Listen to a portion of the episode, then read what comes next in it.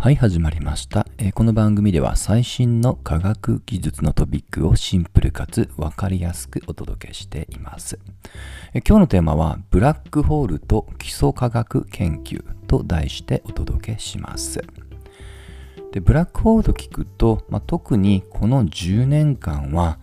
お茶の間でも結構話題を振りまいた印象を持っています。例えば、えー16波の検出。これもブラックホールの、まあ、貢献ですね。で、もっともっと話題を呼んだのが2019年にニュースにもなりました史上初めてブラックホールの画像化に成功したと。要はブラックホールを我々の目で初めて見ることができたんですね。まあ、その翌年にも2020年のノーベル物理学賞はまさにブラックホールの研究者3名に贈られました。はい。ちなみに途中で触れたこの画像化については日本の国立天文台も、結構な、貢献をしている国際的なプロジェクトです。で、その国立天文台がちょっとびっくりするようなことを今始めています。それは何かというと、なんとクラウドファンディングです。これあの、えー今話してる時点で、まあ、つい昨日の話ですので、本当最近です。で、これ目的はブラックホールの研究に向けて約1000万円を目指したものです。はい。なぜこのように華々しい成果を、まあ、遂げてきたのに、まあ、クラウドファンディングっていうの必要性があるかなんですけども、よくよくホームページ等々を見ましたら、どうもこの2019年、まさに画像化に成功した年以降から予算が削られているようです。まあちょっと違和感があるので、えー調べてみると、まあ、どうも元々のその観測所の、まあ、予算を獲得する目的が、えー天の川銀河の、まあ、3D 化というところが大きな趣旨だったようですと。つまり、この目的に照らすと、その評価っていうところが、まあ、冷静に下されて、まあ、予算が削られ、えー今回、その地球レベルで、もしくは人類史に残る偉業としての画像化の成功っていうところが、評価からどうも外れていたようなんですね。これはなかなかちょっとうなってしまうような顛末です。はい。あの、まあ、クラウドファンディング自体は、えー念のためね、あの、まあ、結構普及してるとは思うんですけども、一応個人ですとか、まあ、一部の、まあ、資金の足りない、えー組織とかが、えー資金調達する手段として、まあ、公募する、えーまあ、やり方として使われています。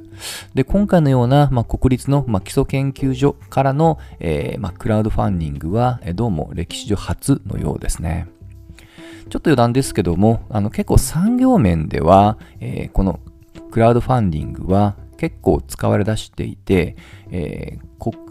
一番私が言うパッと思い浮かぶのが、あの今話題のメタバースの結構民間の普及に貢献をした、えーオキュラスですね。今もうメタがね、買収して、ちょっとこの名前もおそらくなくなっていきそうな雰囲気です。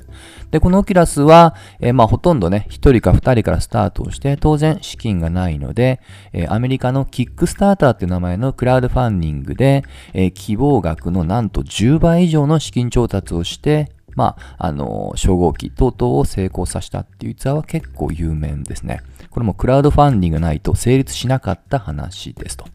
まあ、それを受けて数年後に、まあ、今、メタがね、買収したっていうね、そういった流れですね。まあ、ちょっと話を戻しますと、あの、この国立天文台は本当ブラックホールの画像化だけではなく、あのもう日本の、まあ、基礎研究においても、宇宙の基礎研究においても、まあ、あの本当エースクラスです。はい。で、ちょっと気になったので、この宇宙研究は結構なん、どちらかというと、予算を振りまいている方なのかなっていう、ちょっと思い込みがあったんですね。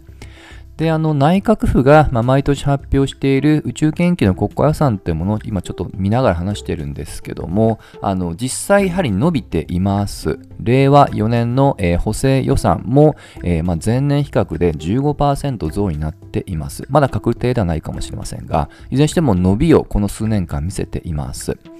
内訳を見ると、やはり大半が、まあ、衛星の、あのまあ、もしくはロケットですかね。このあたりに、まあ、割り当てられている。まあ、つまり、どちらかというと、実学、もしくは工学寄りのプロジェクトに、まあ、お金が投下をされているようです。はい。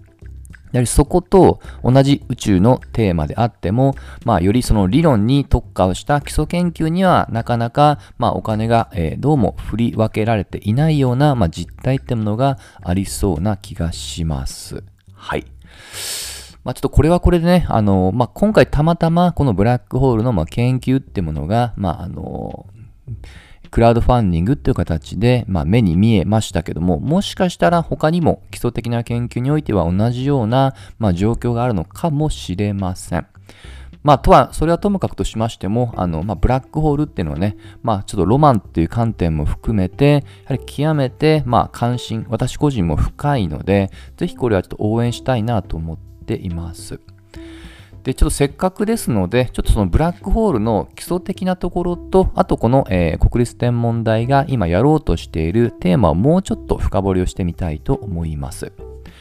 まずそもそもとしてブラックホールとは何か。これは、まあ、天体の、えー、最終形態の、えー、一つ、まあ、要は慣れの果ての1パターンだと思ってください。天体にも、えー、人間同様一生っていうのがあって、どこかで死っていうのを迎えます。で、その天体があまりにもでかすぎると自身を支えられなくなって、いくつかの形態になり、その究極体がブラックホールですと。まあ、光さえも飲み尽くすっていうイメージで、まあ、ブラックなホールというね、まあ、ちょっと印象的な言葉が付けられて、結構私、昔漫画のキャラクターとかもね、えー、よく、あの、覚えています。はい。で、今回この、えー、国立天文台の研究テーマなんですけども、この何もかも飲み込むブラックホールが、なんと逆にブラックホールから何か物質を噴射する現象ってものが、これ以前から観測としてはもう確からしいと分かってます。これ通称、ジェットって呼ばれます。はい。で、これについてはいくつか理論的な仮説は提示はされていますが、まだ仮説にとどまっています。実は2019年のブラックホールの画像化でも、おそらく皆さんリング状のイメージが強いと思うんですけども、まあ、その影に隠れて、このジェットの撮影にも実は成功しているんですね。つまり、この基礎研究を進めることによって、えー、まあ理論の、えー、まあジェット、仮説にと、えー、仮説以上の今、まあ定説が、まあ、出ていないジェットについてもより深く理解をすることによって、ブラックホール自体の、えー、より真実というものに、まあ、近づけることができるんですよね。はい。まあ、という観点で、ちょっとあの、まあ、クラウドファンディングっていうものをね、踏み切ら踏み切らざるを得ないような、まあ、懐事情っていう、ちょっと課題っていうものが、まあ、主に今日お話ししましたけども、まあ、ぜひあの、基礎研究っていうのは、もう短期的かつ、そのお金を生むっていう手段では全くありません。ただし、やはり歴史を振り返っても、人類を大きく、まあ、あの、まあ、科学的な観点で、まあ、進歩、もしくは飛躍したのは、やはり基礎研究の恩恵にありますので、えー、ぜひ、あの、少しでも関心を持った方は、えー、クラウドファンディング、これは特に、えー、ここはですね、レディー4ですね。えー、レディー4という名前の、えーまあ、クラウドファンディングを使っていますので、えー、ぜひ、